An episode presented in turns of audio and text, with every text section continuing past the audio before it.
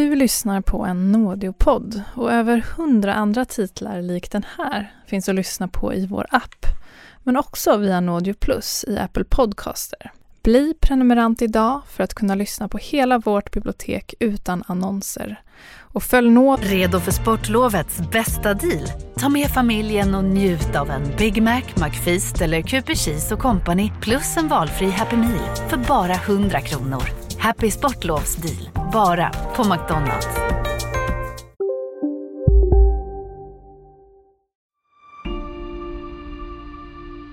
Det är en väldigt varm försommardag i en mindre by i Missouri i USA. Året är 2017 och den här dagen får poliserna in ett minst sagt hysteriskt larmsamtal. 911 with the address emergency. Husband's on the ground and there's blood everywhere. Okay. What, ha- what happened? Tell me exactly what happened to him. Oh, God. I just I got home with my kids. They're in the car and I went to go check on him. And I saw him on the ground. Poliserna hör knappt vad kvinnan i luren säger men lyckas ändå till slut urskilja en adress till en gård. Och de förstår också att det är en person som heter Ben som ligger orörlig, kanske död, i ett rum där man förvarar ormar. Så de beger sig dit med tjutande sirener. Personen på andra sidan luren heter Lindley och hon är gift med Ben som är han som ligger i ormrummet. Och medan poliserna kör mot gården så har de fortfarande kvar Lindley i luren. Men hon lämnar snart över den till Bens bror, Sam. Oh my god. My brother's dead. What what may have happened? He got killed by snake. Poliserna vet nu alltså att det potentiellt finns en löst dödlig orm på platsen.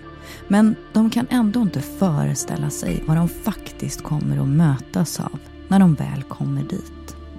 Poliserna som anländer till den här gården är ju på sin vakt. De är ju förvarnade om att det ska finnas någon orm här som kan vara livsfarlig. Och först möter de två helt panikslagna personer. Och det är alltså då Bens fru Lindley och Bens bror Sam. De två som ringde och larmade. De går in med dragna vapen, beredda på att attackeras av en dödlig orm som lurar i något skrymsle här.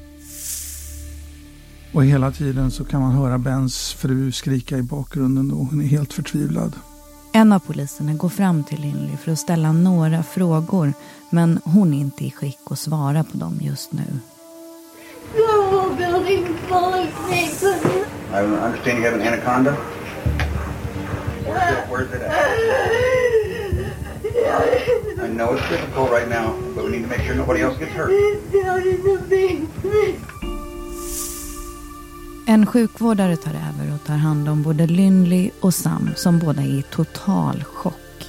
Och samtidigt tar sig polisen till huset där Ben ligger för att undersöka honom. När polisen går in i det här uthuset där Ben ligger så är det verkligen ormar överallt. Det är hundratals, kanske upp mot tusen. Men de är inlåsta i lådor ut med väggarna. Men i en låda är det ett större hål och det ser ut som att en orm kan ha tagit sig ut den vägen. There's a snake every four inches in here. I don't know what it's done. Paramedic said there's a bite mark on him. so there's a snake loose in here. So watch your...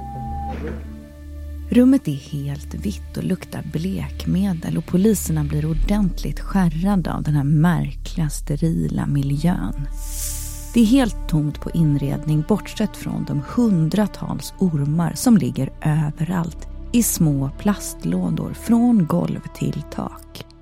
Och de är ju livrädda att det är en av de här större ormarna som har dödat Ben och att den ormen fortfarande är lös i rummet och redo att attackera igen.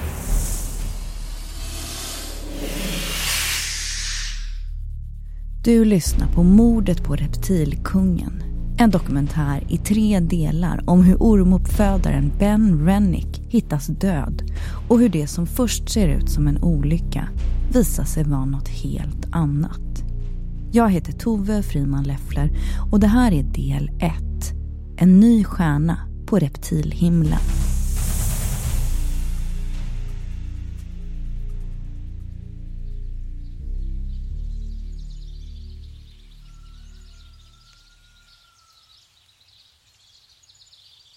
Vi befinner oss alltså i den amerikanska delstaten Missouri och här har vi Lars Lampers, kriminaljournalist och författare som har studerat det här fallet ingående och som kommer att följa oss på vägen genom denna osannolika historia.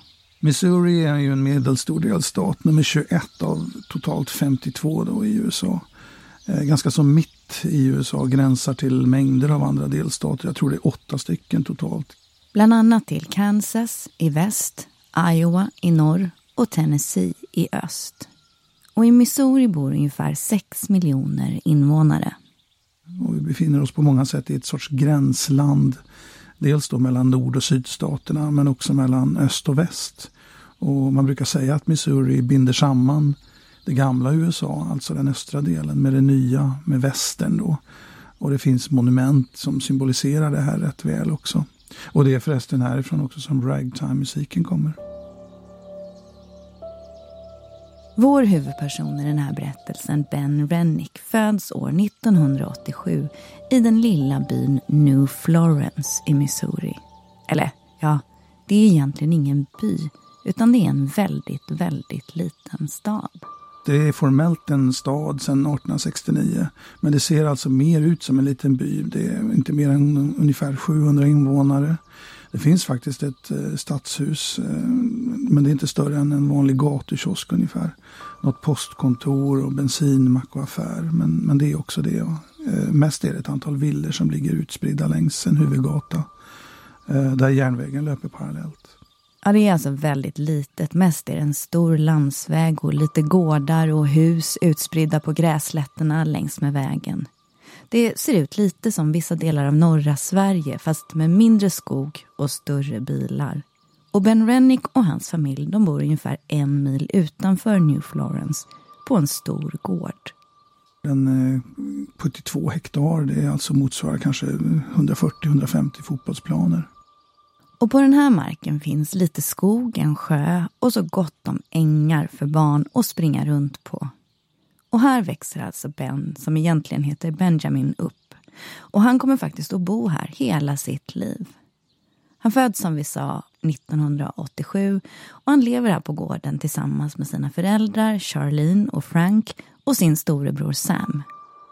Och föräldrarna köpte den här gården just för att kunna uppfostra sina barn nära naturen och på de stora öppna fält som finns där. Det är vidsträckta slätter här. Det är inte särskilt kuperat. Det är mycket jordbruk, träd och åkrar och här sysslar man med risodling och bomullsfält och sådana saker. Ja, det vanligaste på gårdar här i trakten det är att man odlar eller håller på med någon form av jordbruk. Men det gör inte Bens familj. Pappan startade tidigt en rätt så lönsam djurvårdsindustri där man bland annat sålde djurmat men också djurvårdsattiraljer som borstar och annat eh, man kan använda för att sköta djur. Ja, så Bens familj har alltså ganska gott om pengar för det går rätt så bra för den här filmen. Men deras uppväxt den är ändå svår på flera andra sätt. Det var nämligen så att det förekom en hel del alkohol hos föräldrarna. Samtidigt som de yttre förhållandena var ju närmast idylliska då med friluftsliv och jakt och skattletande och lekar och utflykter i de här skogarna. Eh, det var inte bara Ben och hans bror Sam utan det var även några grannpojkar som de lekte rätt mycket med här. There was a little pond out there. The boys were in the woods all the time. I mean... Det här är Bobette Tucker granne till familjen och också mamma till de pojkar som Ben och Sam lekte mest med ute på ängarna och fälten. Sam will tell you that they've got uh, buried treasures out there. Och så händer någonting som kommer att vara avgörande för den här historien. För när Ben är runt sju år så utvecklar han ett väldigt starkt intresse för ormar, sköldpaddor, ödlor och ja, egentligen alla slags reptiler. Vilket i och för sig inte är så ovanligt för barn i den här åldern men Ben känner en alldeles extra stark fascination och dragning till de här djuren. Till deras färger, deras former och deras mystiska liv. Ben är ganska tillbakadragen som barn och kan lätt nörda ner sig i något. Och ormar och andra reptiler, det blir hans stora besatthet. Men det starka ormintresset det skulle såklart också kunna tolkas som en flykt från allt jobbigt som händer i hans liv i övrigt. Bens liv saknar ju verkligen inte dramatik. Det här företaget som pappan driver, det går ju väldigt bra men, men så finns det oklarheter i bakgrunden där för att eh, han är något av en skummis. Och plötsligt en dag i början av 1990-talet så flyger familjens hus i luften i en enorm gasexplosion. Och eh, Ben är fem år då, ingen i familjen skadas och man får ju förstås ut försäkringspengar och företaget kan leva vidare. Men det finns ju misstankar om att det här egentligen är då ett försäkringsbedrägeri. Och med de här försäkringspengarna så bygger familjen upp ett nytt gråvitt enplanshus på samma plats som det gamla. De bygger också en pool och mamman Charlene inreder huset så att det blir riktigt lyxigt. Men det här med bedrägerier, det ska visa sig vara något som Bens pappa Frank sysslat mycket med genom åren. Han har nämligen fått folk att investera och ljugit för investerarna om hur bra det går för företaget som han jobbar i. Deras pengar som han sagt ska gå in i företaget har han sen istället använt för privata kostnader och för att betala av skulderna till andra investerare. Och det här leder till att vissa som investerat i hans företag de förlorar miljontals dollar.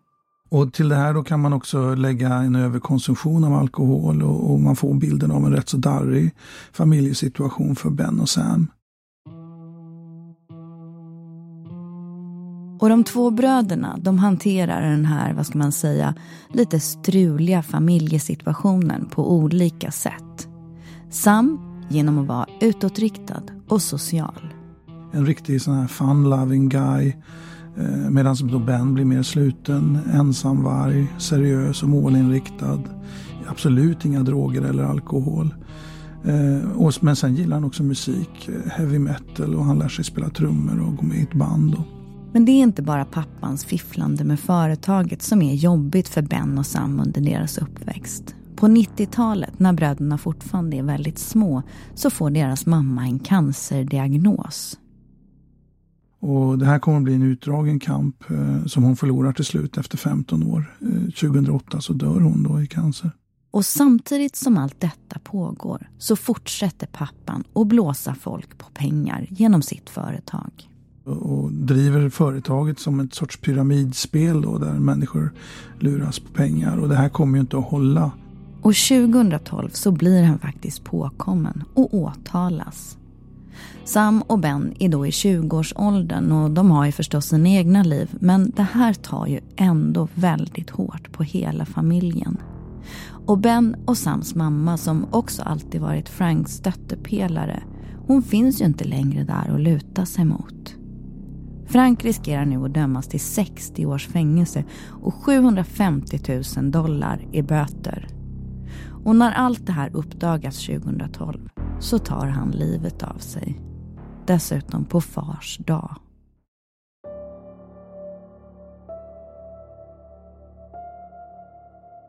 Han gör antagligen det här av välvilja för att rädda kvar gården till barnen Sam och Ben.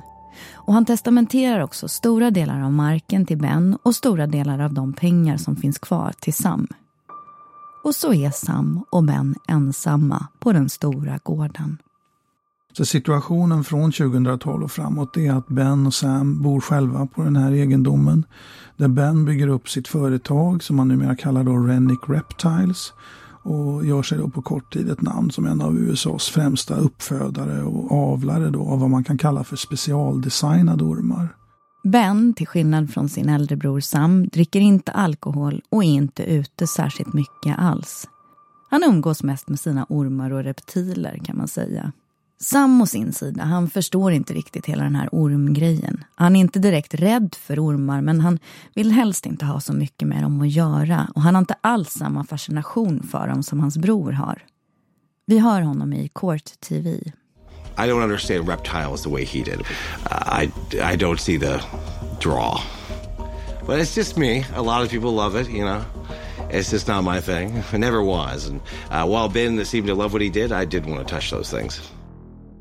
Men trots att bröderna är ganska olika och lever väldigt olika liv så måste de numera samarbeta eftersom pappan formulerade sitt testamente som han gjorde.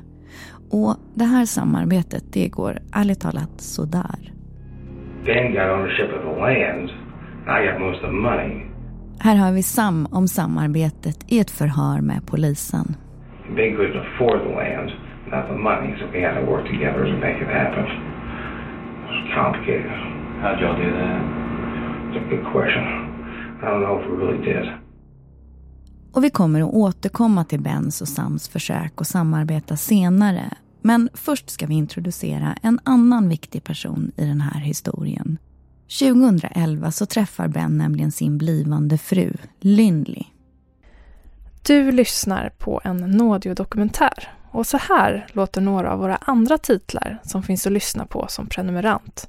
Via vår app eller Apple Podcaster. En vacker försommardag 1960 hittas tre ungdomar döda vid en vykortsvacker sjö i södra Finland. Det här är historien om plastikkirurgen Karl-Åke Troilius uppgång och fall. Ormen Friske flydde bombningen vid Helgoland. En bit ut eh, på en strand så hittar han en kropp. Bli prenumerant så kan du lyssna i timmar helt utan reklam. Nu på Storytel. Försvarsadvokaten Lydia Levander får chansen att lösa sitt största fall genom att försvara en misstänkt mördare. Hur långt är hon och kollegorna på advokatbyrån Pegasus beredda att gå? Fallet Mikaela. En ny deckare från succéförfattaren Anna Bågstam. Lyssna nu på Storytel. Hej, Susanne Axel här. När du gör som jag och listar dig på en av Krys vårdcentraler får du en fast läkarkontakt som kan din sjukdomshistoria. Du får träffa erfarna specialister, tillgång till lättakuten och så kan du chatta med vårdpersonalen. Så gör ditt viktigaste val idag, lista dig hos Kry.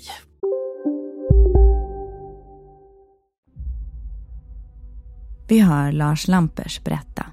Lynley är född 1988 och är väl i stort sett Bens raka motsats kan man väl säga. Hon är nog mer lik Sam egentligen. En typisk amerikansk småstadstjej, gladlynt, utåtriktad. Har naturligtvis varit cheerleader under skoltiden. Och hon växte upp i en arbetarfamilj tillsammans med en syster.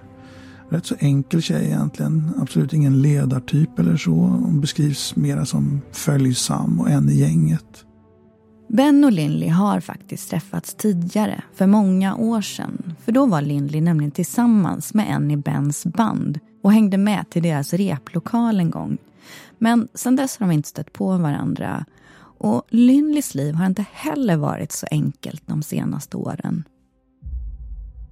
Det var så att eh, Lindley, hon, hon, visste inte riktigt vad hon skulle ägna sig åt efter att hon hade gått ut skolan. Men hon intresserade sig för massageterapi och hudvård och sådana saker. Och, eh, så det satsade hon på. Och vid den tiden, omkring 2007, så träffade hon en man, Josh, som hon blev gravid med då. Eh, men så en kväll så körde Josh full och krockade och skadade flera personer och han dömdes till tio års fängelse. I januari 2008 föds deras son Matthew men då sitter pappan Josh redan i fängelse. Så Lindley hon får ta hand om Matthew själv. Och ganska kort tid efter att Matthew föds så börjar Lindley dejta en annan kille som heter Michael Humphrey. Och lägg det namnet på minnet för han kommer att spela en viktig roll i den här berättelsen. Men även Lindley och Michaels förhållande kantas av problem. Där Michael introducerar henne för en massa droger och narkotikaklassad medicin och sånt där. Och det går kanske något år innan Lynley då med den här lilla sonen vaknar till och inser att det här håller inte. Hon måste lämna Michael och det gör hon. Hon flyttar hem till sin pappa. Och det är i den här vevan då som hon också träffar Ben. Ben skriver ett meddelande till Lynley på Facebook och de börjar chatta allt mer. Efter ett tag bestämmer de sig för att ses och när de väl gör det så inser de att de har väldigt mycket gemensamt. Bland annat delar de både musik och filmsmak, båda gillar metal. Ben har ju till och med spelat trummor i ett metalband och så älskar de gamla skräckfilmer. De blir snabbt förälskade och Lynley ska senare beskriva Ben som den intressantaste person hon någonsin träffat. Hon och hennes son är ju dessutom i stort behov av ett stabilt liv och Ben verkar vara just en väldigt stabil person. Här berättar Lindley ett förhör om första gången Ben träffade Matthew, hennes son. So Maddie and I came down and we spent the evening, had dinner together, and then um, at bedtime, I told Ben I was like, well, you know, this is my bedtime routine with Matthew, and Ben had set up his spare bedroom and like made up a bed so that Matthew could, you know, have his own room in his bed like he was used to, and um, so I told him I was like, well, we're gonna go do bedtime routine, and then I'll come out, you know, whenever he's asleep and we're done. And he just followed me in there and made himself a part of it. And he sat on the other side of Matthew while we were reading his story. And when I snuggled up with Maddie to rub his back before bedtime, Ben just sat on the floor and laid his head um, next to him while we did bedtime and just kind of fully embraced that. Ja, Ben och Matthew, alltså Lindleys son, de kommer väldigt bra överens och även Lindleys pappa är otroligt förtjust i Ben. Han är lätt att tycka om. Allting går i en väldig fart och de flyttar ihop. Och det dröjer faktiskt inte länge förrän de har en dotter också, Emma. Ehm, och eh, hon föds då 2012. Eh, samma år som de faktiskt träffas. Två år senare då, när vi är framme vid 2014, så gifter de sig. Lindley i ärmlös vit klänning och en bukett med färgglada blommor i handen och Benny i vit skjorta, väst och blå slips. Deras vänner tycker att de är som gjorda för varandra och det verkar som om de båda äntligen har hittat hem. Vi hör deras familjevänner Cheryl Metula och Bobette Tucker berätta i dokumentären How I Caught My Killer. Lindley was probably the sweetest person ever. She was extremely kind. They just seemed so in love. Ben was so happy. We fell in love with her just like Ben did. She was a perfect partner for him. Så nu bor Ben med sin lilla familj på gården där han växte upp. Och i ett annat av gårdens hus där bor hans bror Sam. Och här lever de ett ganska idylliskt liv just nu. De umgås mycket med varandra och deras barn leker med varandra. Vi hör Sam berätta i CBS News. We lived out there together and raised our kids out there together. We went fishing on the weekends and you know, we were close. Lindley är hemmamamma under några år och, och eh, deras liv verkar på alla sätt vara lyckligt. Eh, alla omkring dem uppfattar det som att de är som gjorda för varandra, Ben och Lindley. Och det går bra för Ben med hans företag. Och de umgås familjevis också med Bens bror och hans familj. För de har ju också småbarn. Eh, och eh, på det hela taget så, så har, verkar allting ha fallit på plats för både Ben och Lindley vid den här tidpunkten. Och under de här åren, mellan 2014 och 2017 ungefär, så är det ingen som anar att det här lyckliga livet om bara några år ska slås helt i spillror. Det går bra för Ben på hemmafronten som vi hört, men även i arbetslivet. Han är nämligen riktigt bra på det här med reptiler och det märks. Folk i branschen de börjar prata om honom som en ny stjärna på reptilhimlen. Här hör vi honom själv i ett klipp från hans egen Youtube-kanal Renick Reptiles. I started uh, keeping snakes when I was about seven years old. Welcome to the basement of uh, Renick Reptiles. We don't, you know, have massive amount of employees or anything like that. Like my wife and I uh, mainly run this company. Um, we thoroughly just enjoy snakes. Det går alltså spikrakt uppåt för Ben och hans företag. Eh, inkomsterna skjuter i höjden. Han kan sälja en enda boorm för upp mot en miljon kronor. Och han föder ju upp mängder hela tiden.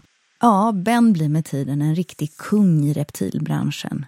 Han utvecklar nya färger på sina ormar och tar fram nya och helt unika sorter som han säljer för mycket pengar.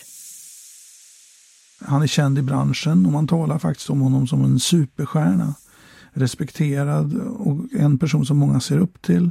Samtidigt är han ju trevlig, han är lågmäld och hjälpsam. Och den här kräldjursbranschen i USA den är ju rätt stor. Så han blir ju rätt snart en kändis där och åker på utställningar och träffar andra uppfödare då och blir en, en del av det här omfattande nätverket som finns i USA kring ormar. Ja, i USA så är det rätt stort med både reptilmässor och utställningar. Reptile shows are where you travel to a huge convention center and you're in a big hall. It would be like, I don't know, maybe like comparable to like a craft fair for reptiles. Här berättar Lindley om reptilmässorna som Ben brukade åka på. You have thousands, hundreds of vendors, depending on the show, um, hundreds or thousands of vendors that are all set up in lines, and everybody has their display tables that they pay for. And you put your snakes in these little light up displays and put them on show, and then people walk through and they have the opportunity to look at what you have and, and purchase from you. Reptilbranschen i USA den är liberal kan man säga och det som Ben främst håller på med det är det som kallas för designer snakes, alltså genetik och färger och mönster och sånt. Och det finns inga restriktioner alls kring det här i USA. Utan som uppfödare så får du avla fram precis vad du vill och kan egentligen. Och på gården så har Ben ett litet uthus och där ser han till att det är perfekt temperatur för reptilerna.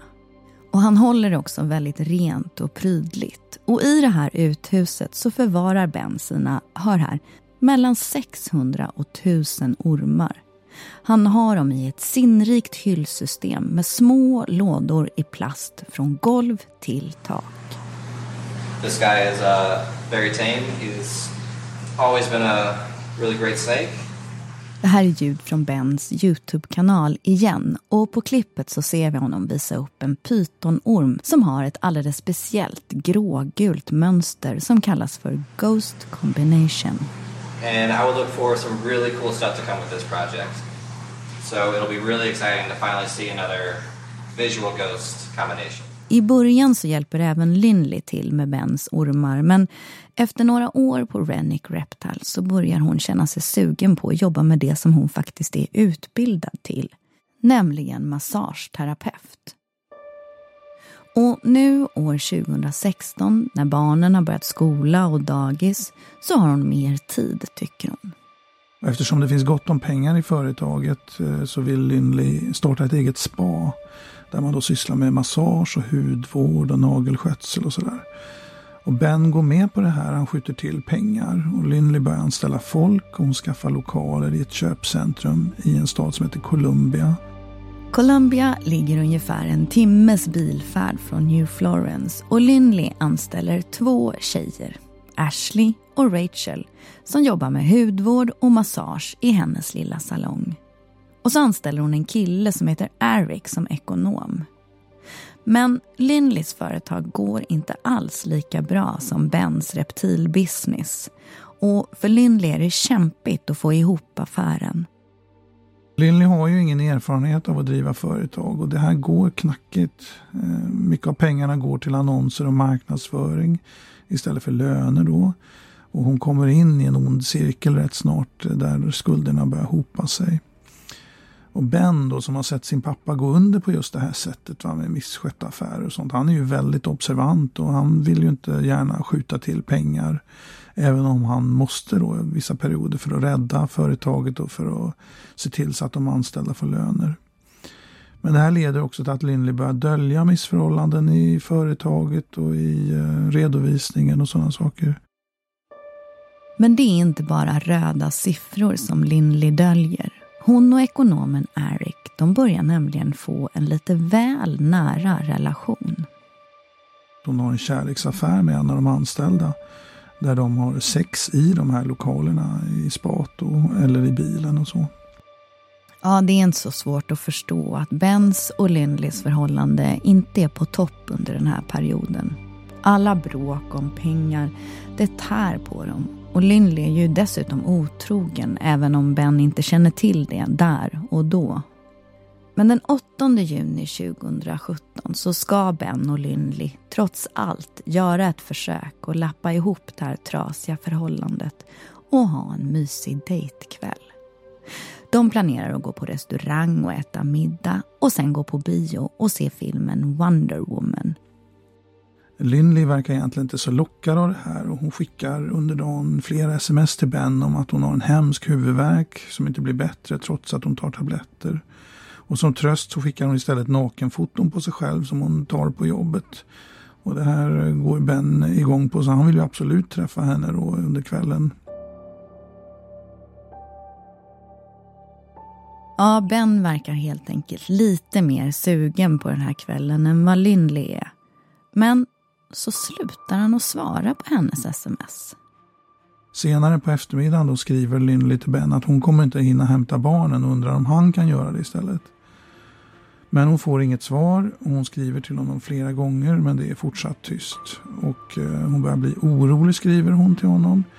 Och när klockan är kvart i sex på eftermiddagen så får hon ett samtal från skolan. Där man undrar om, ska ingen komma och hämta barnen? Och då eh, ger sig Lindley iväg dit och plockar upp dem och sen åker hon hem till gården. Så med barnen i bilen åker Lindley hem till gården för att se var Ben håller hus någonstans. Och under den här bilfärden fladdrar ett minne upp i hennes huvud. Vi hör henne berätta, långt senare, om minnet. As you're in the car driving to the facility, what are you thinking?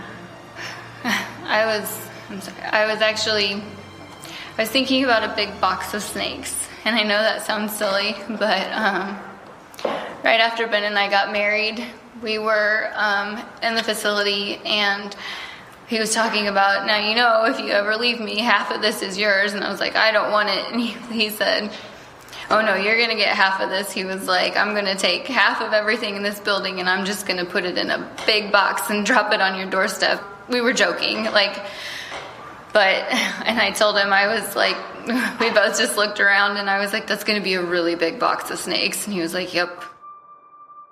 Klockan är halv sju på kvällen när Lindleys bil rullar in på uppfarten till gården med barnen i baksätet.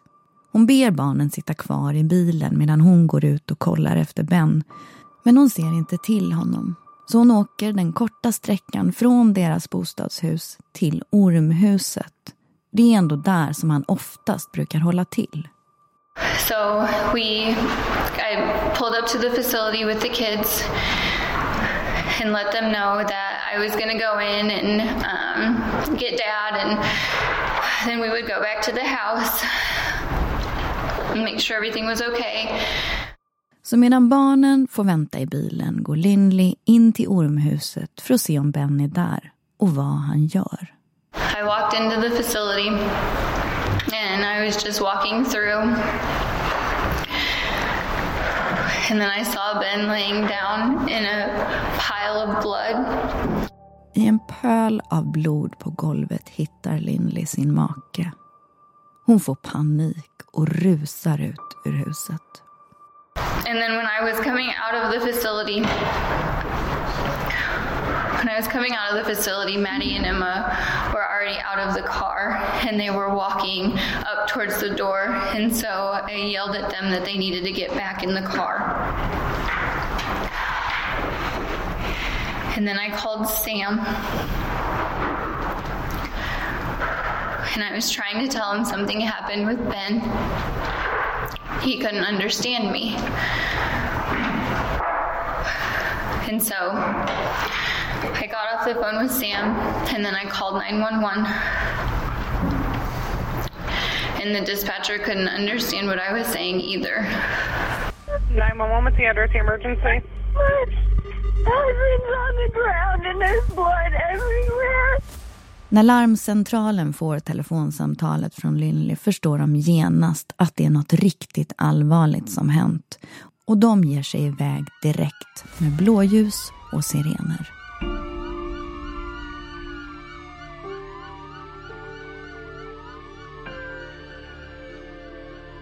I nästa avsnitt. Rättsläkare kommer till platsen och tittar närmare på Ben. To me, it did not seem like a snake injury at all. Och när polisen ser sig om i lokalen hittar de något konstigt. Och nu börjar man förstå att det här handlar om något helt annat. Ben måste ha blivit skjuten. Och när man vänder på honom, då för han ligger på rygg här, då ser man att han har sju skottskador i ryggen och ett i huvudet. Du har lyssnat på första avsnittet av Mordet på reptilkungen. En dokumentär i tre delar av Podlit för Nådio. Producent är Elisabeth Pollack. Ljudläggning och mix stod Jens Nielsen och Thomas Rainai för och exekutiv producent är jag, Tove Friman Leffler. Tack för att du lyssnar.